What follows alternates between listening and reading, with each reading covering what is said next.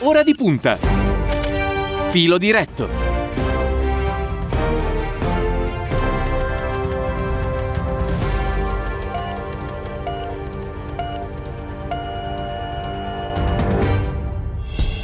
Ritrovati sulle frequenze di Radio Immagina con filo diretto da Carla Attianese e in regia eh, da Daniele Palmisano. Eh, l'argomento del nostro appuntamento di oggi è una importante notizia arrivata dal Brasile due giorni fa. Stiamo parlando della vicenda che ha colpito l'ex presidente Luiz Ignazio Lula da Silva, più noto semplicemente come Lula. La notizia è di quelle destinate a cambiare i destini del paese chiamato il gigante del Sud America, un paese di cui Lula è stato il popolarissimo presidente dal 2003 al 2011. Ed ecco la notizia. Il giudice del Tribunale Supremo federale Edson Fascin ha annullato tutti e quattro i processi in cui l'ex presidente era imputato, con una motivazione di tipo procedurale. In pratica, il Tribunale di Paranà, che lo ha condannato prima a nove anni e poi in appello a 17, era incompetente a giudicare l'ex presidente. Una condanna di cui ricordiamo Lula ha già scontato 580 giorni in carcere e il primo e più clamoroso effetto di questa decisione è che Lula potrà adesso candidarsi alle elezioni brasiliane del 2022 contro il presidente della destra populista avviato verso la ricandidatura Jair Bolsonaro.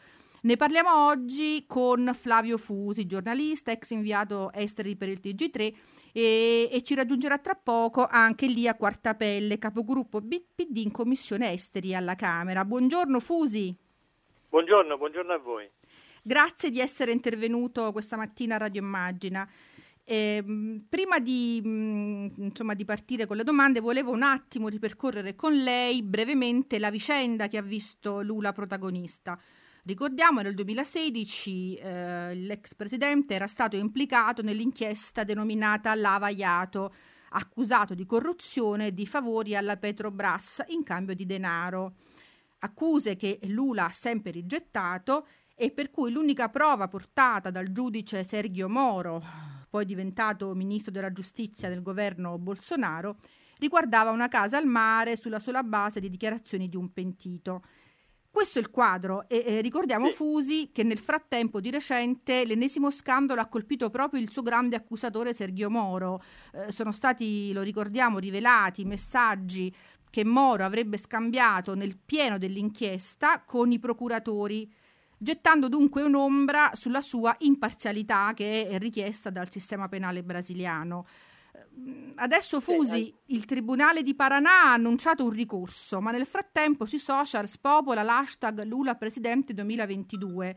È un'onda che all'interno di questa vicenda conferma quella che è stata la grande popolarità di cui Lula ha goduto in questi anni e che ancora oggi insomma, non certo, solo non certo. scema ma cresce. Mm. Beh, tu hai riassunto perfettamente la vicenda che è molto complicato ma eh, sei stata molto sintetica e, e perfetta. Eh, direi che la, la, cosa importante ora sono le ricadute politiche di questa, di questa sentenza.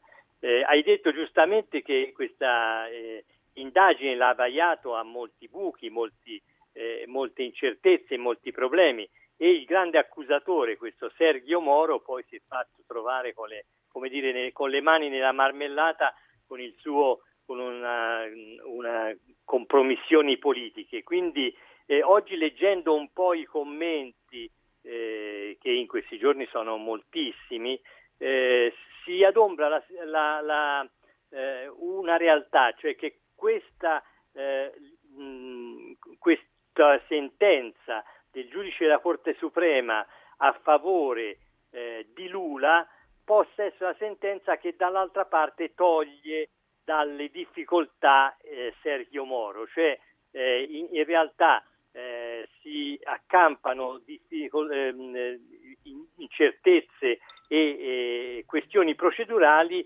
liberiamo eh, questo personaggio politico importantissimo eh, dal, da, questa, da, questa sua, da questa sua accusa e stendiamo un velo pietoso anche su Sergio Moro. Insomma, questa è una lettura. Però, come dicevo, eh, la cosa importante, al di là delle questioni procedurali, sono le ricadute po- politiche di questa, di questa sentenza.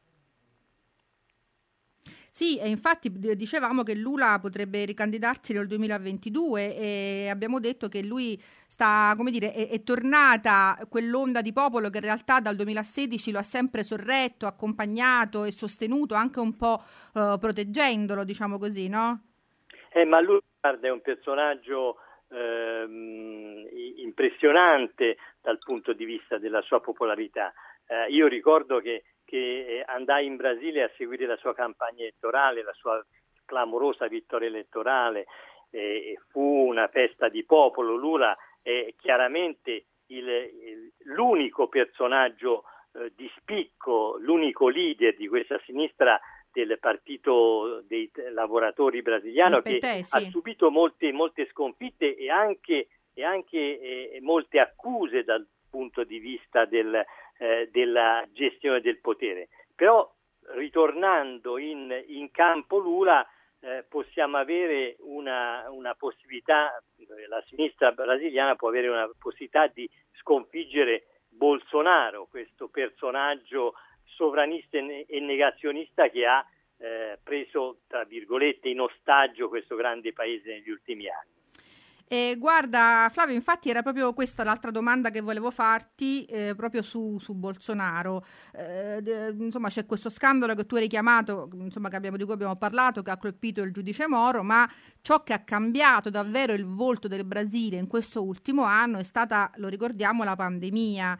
Eh, dopo certo. un, un, 2019 caratterizzato dalle strazianti immagini degli incendi in Amazzonia. E lo ricordiamo ancora oggi, eh, proprio è una notizia recentissima, il Brasile è primo per numero di contagi nelle 24 ore, con una vera e propria strage che si è consumata, che ha colpito soprattutto gli indios, i neri e i poveri. Ecco, quindi può esserci anche questo dietro questo declino, oppure insomma può essere uno dei fattori che sta indebolendo Bolsonaro e la domanda è, eh, Bolsonaro si è indebolito?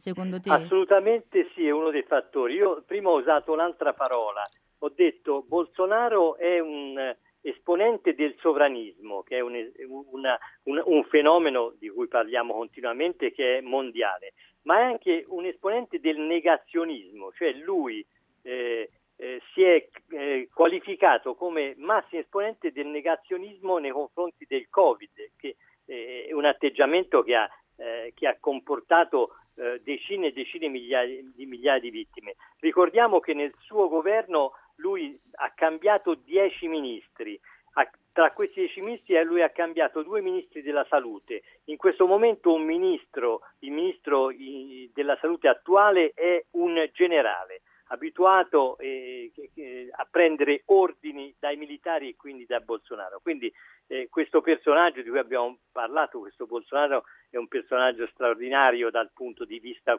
della, dello studio vicende e delle tendenze politiche internazionali. Però devo dire che Bolsonaro in questo momento è, mo- è ancora molto forte politicamente perché? Per cui ha, ri- ha risposto alla crisi economica e alla crisi del Covid con la, una politica straordinaria di sussidi, cioè 60 milioni di persone, le classi poverissime, ri- ricevono da due anni, da un anno e mezzo, sussidi, alti sussidi. E questo significa che Bolsonaro è ancora, nonostante una caduta della sua popolarità, è ancora al 37% di, eh, nei sondaggi al 37% di popolarità, una popolarità che non può essere scalfita da nessun altro eh, come dire, eh, eh, avversario nel campo della sinistra se non da Lula. Quindi è una questione abbastanza contraddittoria. Bolsonaro in crisi, però sua, il suo livello di, eh, di popolarità è ancora alto per i sussidi e quindi può essere sconfitto soltanto nell'eventualità che Lula possa ent- entrare nel campo per le elezioni del 2022. Ci ha raggiunto nel frattempo anche l'onorevole Lia Quartapelle, capogruppo PD in Commissione Esteri alla Camera. Benvenuta onorevole Quartapelle. Buongiorno a voi. E, dunque, onorevole Quartapelle, abbiamo parlato finora di due forti popolarità, da un lato quella di Lula e, e dall'altra di, quella di Bolsonaro. Eh, dunque, se nel 2022 eh, Lula si candiderà, come già ha fatto capire, tutto fa pensare che eh, assisteremo a uno scenario molto simile a quello che si è visto negli Stati Uniti, con una forte polarizzazione tra estrema destra e progressisti. Ecco, secondo lei può essere un altro dei pezzi che stanno componendo nel mondo il puzzle del declino del populismo di destra? Io sono molto contenta della notizia relativa a Lula, come abbiamo detto più volte, eh, la, le accuse a lui rivolte erano accuse motivate politicamente. Ricordo che il suo principale accusatore, il uh, procuratore della Repubblica che lo aveva messo sotto accusa, è diventato poi il ministro della giustizia del governo Bolsonaro, quindi le sue non erano accuse eh, diciamo neutrali, ma erano frutto di un attacco politico che è stato chiaramente ricompensato con il Ministero della Giustizia. Eh, ci terrei, eh, quindi una bellissima notizia il fatto che lui sia stato completamente prosciolto e che sia di nuovo candidabile, una vittoria della democrazia, una vittoria della verità. Ci terrei però a dire una cosa, il Brasile del 2022 non sappiamo che cosa sarà, eh, la domanda che voi fate mette un po' il carro davanti ai buoi, secondo me, nel senso che in tutti i paesi eh, il virus sta provocando degli sconvolgimenti molto profondi.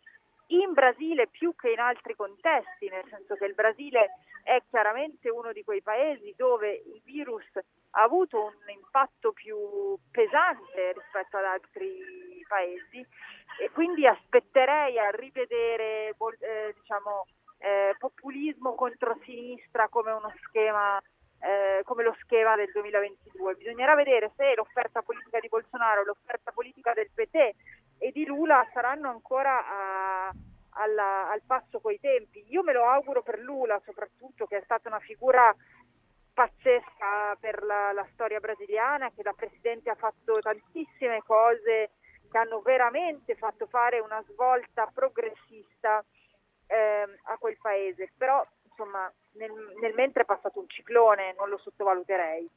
Sì, mh, mm, eh, onorevole, mh, mm, proprio insomma ricordando eh, gli effetti che la, che la, pandemia ha avuto, ma non solo la pandemia, eh, in Brasile. Eh, ricordiamo il declino che l'economia, l'economia, brasiliana ha avuto negli anni di Bolsonaro, con la maggior fuga di capitali estere, di investimenti dal 1982, il forte deterioramento dell'immagine del paese all'estero, la deforestazione, gli incendi. Ecco, secondo lei comunque lo scenario che si apre può significare un cambiamento, una svolta anche per il Brasile? Brasile da questo punto di vista come, come possiamo anche noi augurarci in qualche modo? Ma auguri, io credo che ci si debba augurare assolutamente che il, il, Brasile esca dalla situazione drammatica in cui Bolsonaro lo ha costretto. Il suo negazionismo, eh, soprattutto sui temi del Covid, è costato molto caro al Brasile, che è pa- tra i paesi al mondo, insieme purtroppo agli Stati Uniti, che stanno pagando eh, più cara diciamo, il negazionismo dei loro governanti in termini di morti. Eh, l'ostinazione con cui Bolsonaro ha negato il cambiamento climatico e il suo legame con alcuni interessi economici sta avendo degli effetti drammatici sulla foresta amazzonica con conseguenze non solo per il Brasile ma per il mondo intero. Quindi sarebbe molto bello che il Brasile potesse uscire da questa spirale di destra ideologica e, e negativa per, per il popolo brasiliano. Me lo auguro anche perché dall'altro lato il PT, il partito, partito dello Strabagliatore, il partito di Lula, eh, è il partito che è riuscito a fare delle cose straordinarie con il programma Bolsa Famiglia, ha tirato fuori dalla sì. povertà milioni di persone, è riuscito a chiudere il debito del Brasile, è riuscito a ristabilire il Brasile a livello internazionale come membro orgoglioso e proattivo dei BRICS insomma la presidenza Lula è stata veramente un fiorire, la presidenza Lula e anche la presidenza Rousseff sono stati davvero eh, dei, più di 15 anni di prosperità eh, per il Brasile, quindi non lo sottovaluterei. Sì, eh, infatti poi ricordiamo che le politiche di Lula sono state anche seguite da altri paesi, quindi hanno significato una, um, più benessere per, per, le classi svantaggiate anche fuori dal Brasile. E, um, appunto poi, poi, e poi lei ricordava insomma, l'importanza della, del polmone del, del, pianeta, cioè della foresta amazzonica, e, dunque ciò che accade lì ci riguarda un po' tutti, molto, molto da vicino. Lei ha ricordato anche il negazionismo di Bolsonaro. Ecco, tornando a questo tema, onorevole Quartapelle, in un recente tweet proprio Lula ha ricordato come per l'epidemia di H1N1 il suo governo somministrò 80 milioni di dosi di vaccino in tre mesi, mentre il governo di Bolsonaro i, vac- i vaccini non riesce neanche a comprarli. Dunque, eh, secondo lei un eventuale cambio alla guida del Brasile, che eh, noi stiamo in questo momento auspicando, eh, potrebbe significare anche un cambio di passo nei rapporti con, con questa Unione Europea, quella, eh, quella, de, quella, del piano vaccinale, quella del recovery plan, insomma quella che in qualche modo ha cambiato il suo volto? Ma eh, se ci fosse, ce lo auguriamo tutti, un cambio di guida in Brasile, eh, significherebbe prima di tutto eh, un cambio nei rapporti con gli Stati Uniti prima certo. che con certo. l'Unione Europea, nel senso che Bolsonaro era il figlio di Trump eh, e oggi la presidenza Biden esprime tutto un altro orientamento sulle politiche climatiche, sulle politiche panamericane, sulle politiche commerciali, sulle politiche dei rapporti con le minoranze eh, sul contrasto al razzismo, che pure è una questione anche in Brasile, sulle politiche di lotta alla povertà. E, e poi sicuramente sarebbe, insomma, aprirebbe delle relazioni diverse anche con l'Unione Europea, che pure è un partner commerciale importantissimo per il Brasile, eppure ospite, diciamo, è, eh, ha dei legami culturali molto stretti con tutte le varie diaspore europee che vivono in Brasile. Sì, sarebbe sicuramente un'altra pagina eh, il nazionalismo becero eh, di eh, Bolsonaro ha fatto molto male al, al, Brasile, che è un paese invece grande, importante, che ha sempre beneficiato dell'essere, quando lo è stato, un paese eh, propositivo e proattivo nelle dinamiche sudamericane e americane. Dunque, onorevole Quartapelle, ci salutiamo con questo auspicio eh, insomma, per, per, il 2022, eh, lo, lo, ricordiamo, conseguenza della notizia dell'annullamento dei processi nei confronti dell'ex presidente Lula, che dunque diventa eh, candidabile per le elezioni dell'anno prossimo. Eh, la ringraziamo, mh, mm, la ringraziamo, grazie onorevole Quartapelle. Grazie a voi. Chiudiamo con un'ultima domanda a Flavio Fusi. Flavio, eh, quindi secondo te un possibile ritorno in campo di Lula potrebbe rappresentare anche uh, uno snodo cruciale per un riscatto delle politiche progressiste come è stato per Biden, come, eh, insomma, come, mh, come questa onda di quest'ultimo periodo sembra far intravedere, intuire?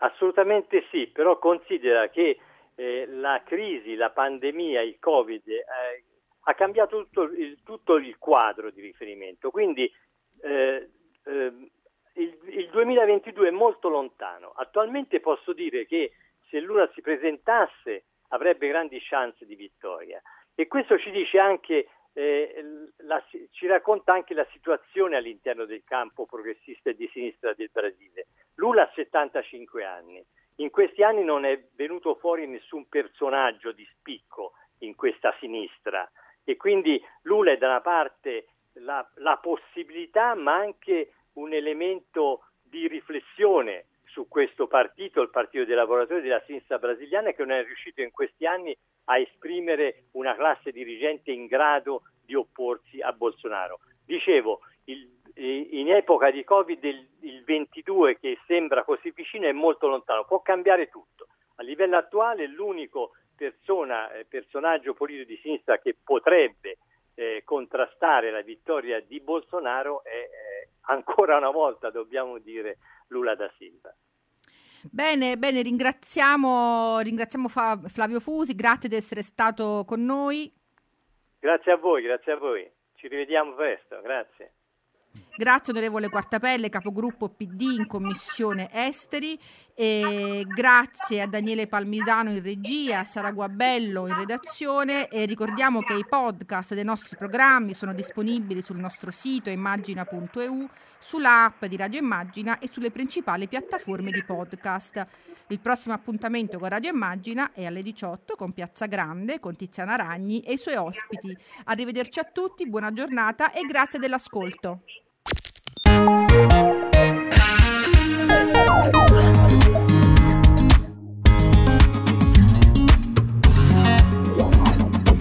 Thank